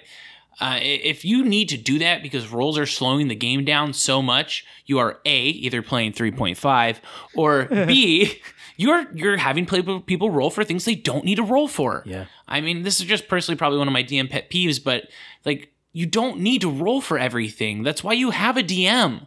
Like, if you, if otherwise, don't go play a computer game where you don't, everything is rolled. So I think that on that note, you know, part of the having a DM and being in meat space with each other and not playing it as a, a computer game is there's this one part we haven't talked about with the dice in mo- and this is true is of modern dice, metal dice, polyurethane dice, any kind of dice you want, and it's the superstition that players have around dice.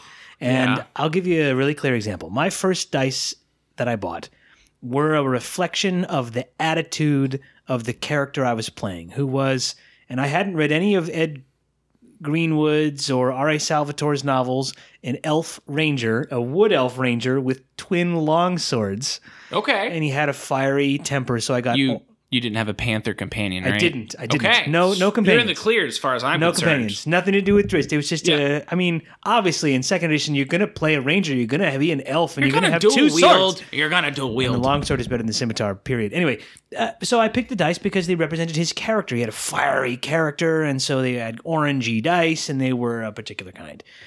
And now, you know, you go to any gaming table anywhere, and you're going to watch players when they roll a one banish their dice, and maybe some of them pull them out of their bin, and they train them by setting them on the topmost numbers so that they're, they're inclined to roll that. Oh, or man. you know, they they have to have uh, a color of dice that they represent that the specific dice tower. yeah, I mean, right, right, everybody, right. I mean, if, I- if I build the dice tower and it doesn't I'm- fall, then I'm guilty of being a dice tower builder. What do you think the that so?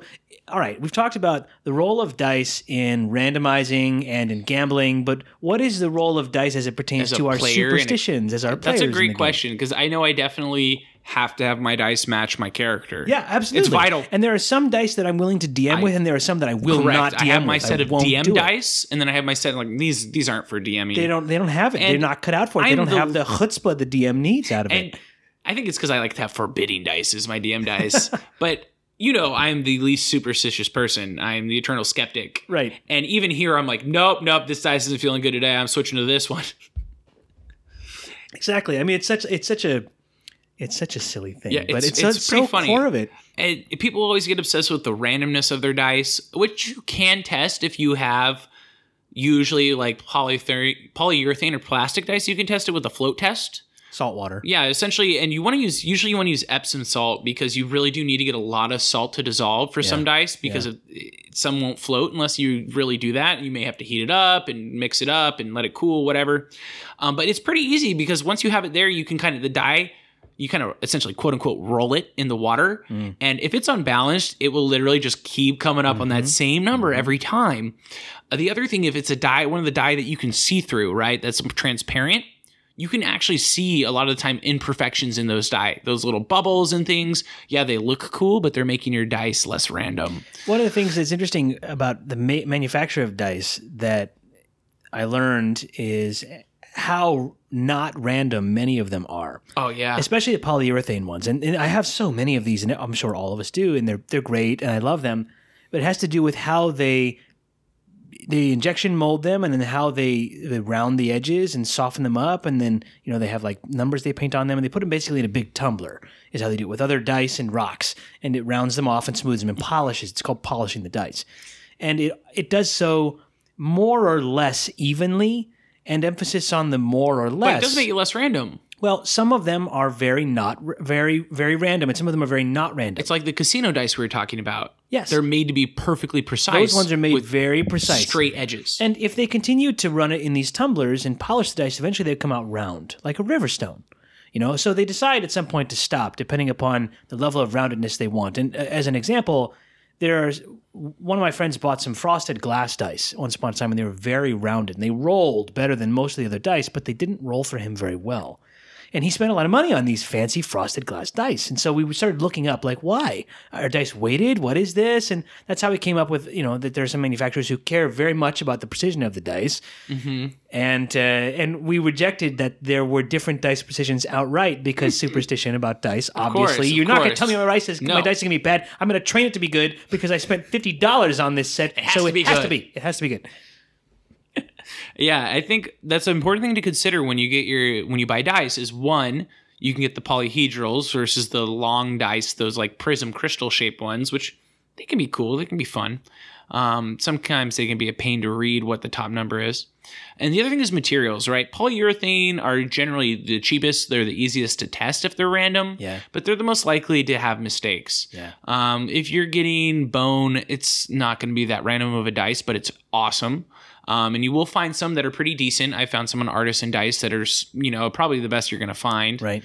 Um, wood dice, that's totally going to depend on the make, but generally wood isn't 100% consistent a throughout grain, it, right. right? It's not going to be the same density and whatnot throughout the whole piece of wood. I mean, if it did, it wouldn't look very cool, probably. So that's when you can. There are wooden dice. They're usually very expensive because it's hard to make any that are precise. You will find dice made of stone and precious metals, which are going to be really expensive, but they look super, super cool. Yeah. You can find those, and the honestly, the ones that are going to probably be the most accurate, aside from a virtual RNG random number generator, is going to be metal die. Yeah. Metal dice um, are generally the most accurate because you can have them machine made to a level of precision that you can't get otherwise. And you can also make sure the material is consistent all the way through and there's no impurities or, or inclusions. Of course, I mean, I think the most important thing about the dice, yes, they should add an element of randomness, but also in defense of weighted dice, heathen words, right? But but actually, the most important part of the game is the satisfaction you get if you're if you're talking about the dice from rolling the dice. You know, you want to toss the die and feel good about it. So, from that perspective, if you toss a die and it comes up one more often than it should, pitch it. don't just like banish it. Get the hell rid of it. You know, Uh, you want to feel good both in the tossing of the die as it clatters Oh. into a die bowl or on the table or wherever, and also in the experience of what happens with that die. Maybe you're one of those players who really likes it when you botch, in which case you can have all of my botched dice. I have a little pen. See, I'll I- hand them to you. I could I could just I keep them. I can't throw them away. They're like my children. No, they, they contaminate the whole set. I resent If the. D20 is a bad D20 and it rolls a one, I banish the whole set, all of them, not just that one, all of them. Oh gone. man. The D20 mm-hmm. is the leader of the dice. Obviously. If he fails, you all die. you all die. You all are exiled. I'm a bad dad. so I know these days I buy more metal dice than I do polyurethane dice. They're so beautiful. I mean, they last. They're pretty random. Um, recently, I've been really liking Die Hard dice, so shout out to them. You introduced me to this, and they have more money of mine than they should. Oh, me and too. I'm totally satisfied. But And cu- talk about customer service. They do Let's really just take a second they and do a really good job. shout out. Just res- Die Hard dice. You do a great job. We love you. I think that I mean I have a lot of the old Chessex style, but I think that there's really something, and a lot of players like, do I need dice? Do I need to buy my own dice? I don't know. It seems like such a tchotchke. I mean, it is. Don't get me wrong, but one of the rituals I love about this game, part of it is every time a player comes, the first time they're going to play, a, you know, and they they decide I'm going to play this game. I like this game. They have to go dice shopping. Choose your weapon. Right. They have to pick their dice set. What it's it's really cool to see a new player pick their dice. It's a very deeply personal choice. It's a big and they, deal. they bring them and they show up with them and, They're they're, like, like I got my own dice. look at what they look like and they're proud and it's and it's they're great i love every single time it happens so you know i think it's it's part of the fun of the game because it- Totally. it, doesn't make sense necessarily it's just like uh It- it- whatever appeals to you, you know? yeah. You can also check out Level Up Dice. They have some really cool dice made out of metal, uh, different precious stones. Um, they're not cheap, but they're pretty pretty darn solid. Uh, Artisan Dice is another uh, company in that realm of things. They make bone, wood, stone, metal. They're not cheap again, but you know if you're looking for specialty dice, you're going to pay more Yeah. because you can hop on Amazon and find dice really cheap if you want. Uh, it really just kind of comes down to what you're looking for. cheap dice look cheap at the table Yeah, and another one that's become popular that make pretty good dice are Kraken dice. I personally, though, however, hate how they've replaced the number twenty with their logo, so I will not use them. Oh, I, huh. I hate dice that do that because for me, seeing that number twenty show up really means something. yeah Like it's exciting, and if I have to take this extra step to translate the picture of the kraken, which I do like, uh, into a twenty, it, I lose that like split second excitement. You know, like when that twenty shows up, everyone's like, Oh, "Yeah!" Boom. When a symbol shows up, you're like, "Wait, oh yeah, that means Oh, twenty. that's a yeah, 20. cool, Nice, great. right?" And it's silly, but for me, that that's like one of my things. Like it's an argument against Uh, using magic dice for for d&d in the same realm of things, I will not use dice that are not legible. I hate dice where you can hardly see the number and you're like, Oh, oh, yeah. is it? Like, I can't make it out. And I, that probably comes from like me buying dice when I was a kid that were hard to read or that the number, remember the numbers would wear off yeah on those. That's, I hate that. I, I don't want to have to like, I want to know immediately the stop second it stops moving. I had friends when we were, I mean, teenage boys, right? We all would get all our different dice, and some of them would color in with pencil the white of the number so you couldn't read it very well. eh, Just because they wanted to be able to fudge between a 13 and 18, a 16 and 19, you know, any one of those was the highest of those. Terrible. Why is that guy's dice so, why is he always rolling so hot? And then there's like the other guy who would roll the die and let it stop and then pick it up before anybody else could see it and tell us Ah. the number that he got. And I'm like, we all know you're cheating. We know you're cheating. We all know he's cheating. Stop cheating. Right? Please stop cheating. but I think that that's that's an interesting part about it too. Is like the by the addition of dice, by the removal of complete agency from the players, there's this inclination to try to hack the game, to try to work the game. It to- does create that. you know, it's it's part of dice games, and yeah, maybe we have like like I do at my table. I have bins. You roll in the bin that helps, hopefully, from it rolling off the table. That's the goal of it. But also, what it does is it helps remember for all of us that let's roll in the bin where everybody can see where there's light on Also, it. so the metal dice don't ruin the nice table. yeah, yeah. Well, yeah. I guess, you know. But yeah, I forgot what I was going to say. Wow. I don't have anything else. I think that's pretty much all we have to say on the roll of the dice. So, I mean, dice, I think, are one of the key parts of the game. And I, I, I don't imagine they're ever going to not be. You know, the D20 is iconic for the game. And I think that the designers very succinctly realized that rolling that die in particular is it's a, it's a very good feel to it. You know, Like It- water out of your hand. Plato, Plato was right about that one. But I think that this is true too of like why D20 maybe is more popular than a lot of the other games because you have one iconic, very solid, interesting die, a D20. Bam! It's you different. it. It gives you some results right Like- out of the gates, as opposed to like rolling the funny, weird fate dice. And I love fate, but it's not as satisfying. Rolling, or rolling d6s is not exciting unless No. you're rolling stats. D10, even like in a White Wolf game where you have like, I'm going to roll five D10 and I need two successes out of this. And I'm like, yeah, all right, I get it. You, you enjoy rolling a big thing of dice, but there's something really, I think, powerful about wham, Well, I wing that ro- D20 into the bin and then, oh, rolling nat 20. rolling more dice makes each roll less important Yes. matter less and so when you have that one big die and this is why i i personally actually have a d100 it is not random due to how geometry works. Anyone you know you can sit down and figure that out. It's not random. However i still use it because it's awesome. Because it's fun. it's fun. It takes forever to stop rolling so it creates this great tension of everyone's like oh what's it gonna stop on? I don't know." and it also is uh, essentially a giant golf ball which is just hilarious so. It has a bias toward the high 70s and low 80s. probably but i'm okay with that. It's where the good stuff is on the random tables Okay, so that wraps it up for the roll of dice in our games. Stay tuned for next time.